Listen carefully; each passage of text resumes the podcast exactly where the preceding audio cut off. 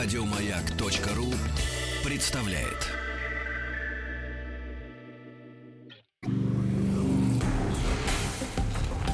Объект 22.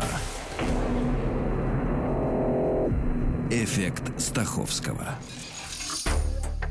Это эффект Стаховского, объекты явления и процесса, получившие название в честь исторических или вымышленных персонажей. Я Евгений Стаховский, выпуск 22 «Шрифт Брайля». Шрифт Брайля – рельефно-точечная азбука для незрячих и слабовидящих людей, созданная в XIX веке французским тифлопедагогом Луи Брайлем. Как часто бывает в истории, появлению чего-то большого и важного предшествовала цепь событий, так или иначе подготовившая появление новой системы. Есть сведения, что первые приюты для э, слепых, вообще приюты, появились в Византии еще в IV веке, но в Антиохии и Сирии они, по-видимому, существовали еще раньше. Синдохии, так они назывались, представляли собой бесплатные приюты для бедных и больных, в том числе и путешественников. Кстати, сегодня ксендохиями в Греции, например, называют просто гостиницы. Подобные учреждения позже появились и в Европе. Не исключено, что один из первых приютов организовал французский король Людовик IX Святой, возглавлявший 7 и 8 крестовые походы. Это был приют для рыцарей, потерявших зрение в битвах, а позже там стали принимать и бездомных слепых. Во Франции же зафиксирован случай, когда молодой человек по имени Валентин Гаюи подал милостыню слепому мальчику, который, проведя по монетке пальцами, назвал ее номинал. Звали этого мальчика Франсуа де Лезюер. Он и стал первым учеником Гаюи, хотя первые э, посылки к помощи незрячим Гаюи, по-видимому, испытал в 1771 году, когда во время парижской ярмарки наблюдал за слепыми, игравшими на музыкальных инструментах. 1784 в возрасте 39 лет Гаюи, уже состоявшийся педагог, на собственные деньги основал в своем доме первую в мире школу для слепых детей под названием «Приют слепых тружеников». Помимо Лизюера, в ней стали обучаться еще 11 детей. Гаюи разработал метод чтения, использовав рельефные деревянные буквы, из которых формировал слова, складывающиеся в предложения.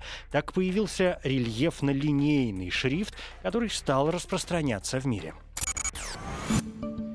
1791 году была открыта первая британская школа для слепых. В 1806 Валентин Гаюи по приглашению императора Александра I посетил Санкт-Петербург, где не без проволочек основал Петербургский институт слепых детей.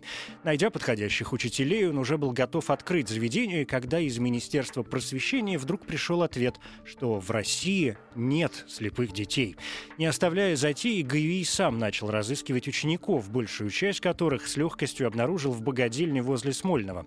Годом позже император утвердил штат, устав и бюджет Санкт-Петербургского института рабочих слепых, и этот год считается датой основания первого в России учебно-воспитательного заведения для слепых детей.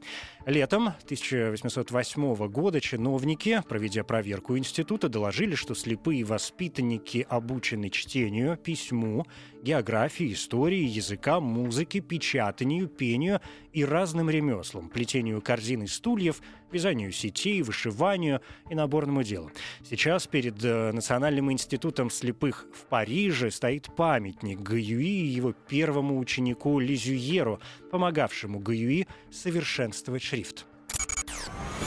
По сути, Гаюи является основателем тифлопедагогики, науки о воспитании и обучении лиц с нарушением зрения. Конечно, последователи Гаюи допускали много ошибок, действуя по принципу «что удобно для видящих, то удобно и для слепых». Свои буквенные шрифты предлагали англичанин Джеймс Голл и шотландец Олстон. Система Лукаса состояла из точки, круга, полукруга двух величин, прямой линии, длинной и короткой, двух полукругов и более длинной прямой линии с точками на концах. Разные расположения этих знаков позволили Лукасу составить алфавит и цифры. За сходство со стенографией шрифт получил также название стенографического или общеанглийского алфавита. Директор Венского института слепых Иоганн Вильгельм Клейн предложил заменить рельефную линию букв линейной точкой. Он изобрел игольчатую рельефную систему. Знаки игольчатого шрифта повторяли очертания букв латиницы, но изображались пунктирной линией.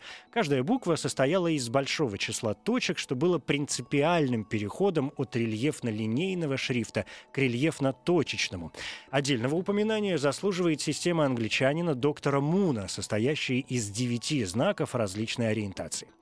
В 1808-м французский военный Николя Мари Шарль Барбье де ла Сер, занимавшийся тайнописью, изобрел шифровальную рельефно-точечную систему для сохранения военных тайн и чтения секретных донесений ночью. Поэтому шрифт Барбье был назван «Письмо в темноте». Его знак состоял из 12 точек, расположенных в два столбика, по 6 в каждом. Но в военном изобретение Барбье не пригодилось, и в 1821 году он представил его воспитанникам Королевского института слепых, среди которых был 12-летний Луи Брайль. Брайль родился в 1809 году в маленьком французском городке Кувре. В раннем детстве он случайно поранил глаз шорным ножом и к пяти годам окончательно ослеп. В десятилетнем возрасте Брайля отдали в национальную школу для слепых детей, где, помимо прочего, он научился играть на пианино и органе. Обучался Брайль по системам Гаюи и Барбье, то и дело задумываясь об их несовершенстве. В итоге, в возрасте всего 15 лет, Брайль создает систему рельефно-точечного письма, позволявшую записать буквы, математические знаки, технические символы, ноты и так далее. В основе шрифта Брайля лежит комбинация шести точек, расположенных в два столбца по три в каждом. Первоначальный порядок был основан на латинском алфавите. Для обозначения первых букв алфавита служат верхние и средние точки шеститочия. Для последующих букв добавляется нижняя точка слева, потом слева и справа, и затем только справа. Текст пишется справа налево, затем страница переворачивается, и текст читается слева направо. При письме прокалываются точки, а так как читать можно только по выпуклым точкам, то писать текст приходится с обратной стороны листа. Наличие или отсутствие точек в ячейке дает определенный символ. Позже появилась расширенная система Брайля с добавлением еще двух точек. Седьмой внизу первого столбца под точкой 3 и восьмой внизу второго столбца под точкой 6. Существует множество форматов листов для печати по Брайлю в зависимости от национальных традиций. В России лист брайлевской книги включает в себя 25 строк по 30 или 32 знака в каждой. Для письма шрифтом Брайля используют особые письменные принадлежности, прибор и грифель, поэтому буквы невозможно изменить в размерах или подчеркнуть. Для выделения букв и слов используются специальные знаки. Шрифт Брайля имеет и некоторые грамматические особенности. Часто игнорируются заглавные буквы, отсутствуют знаки пробела перед запятой и между тире, а для обозначения тире и дефиса используется один и тот же знак. Свою систему Брайль предложил в 1829 году, но первоначально она была отвергнута. Тем не менее, у обычных людей шрифт становился все более популярным, и в 1837 Брайль получает одобрение. Первой книгой, напечатанной по системе Брайля, стала в 1837 году «История Франции». В России первой книгой, изданной в количестве 100 экземпляров, стал сборник статей для детского чтения, изданный и посвященный слепым детям Анною Адлер. Анна Александровна Адлер, педагог и просветитель, принимала активное участие в открытии Московской школы для слепых детей. В мае 1883 года стала ее попечительницей. Летом 85 года 19 XIX века она открыла первую в России типографию рельефно-точечного шрифта, где и вышел сборник статей.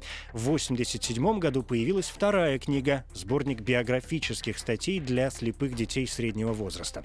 Это первые пособия по обучению незрячих системе Брайля и по изучению русского языка и литературы в училищах для слепых детей России.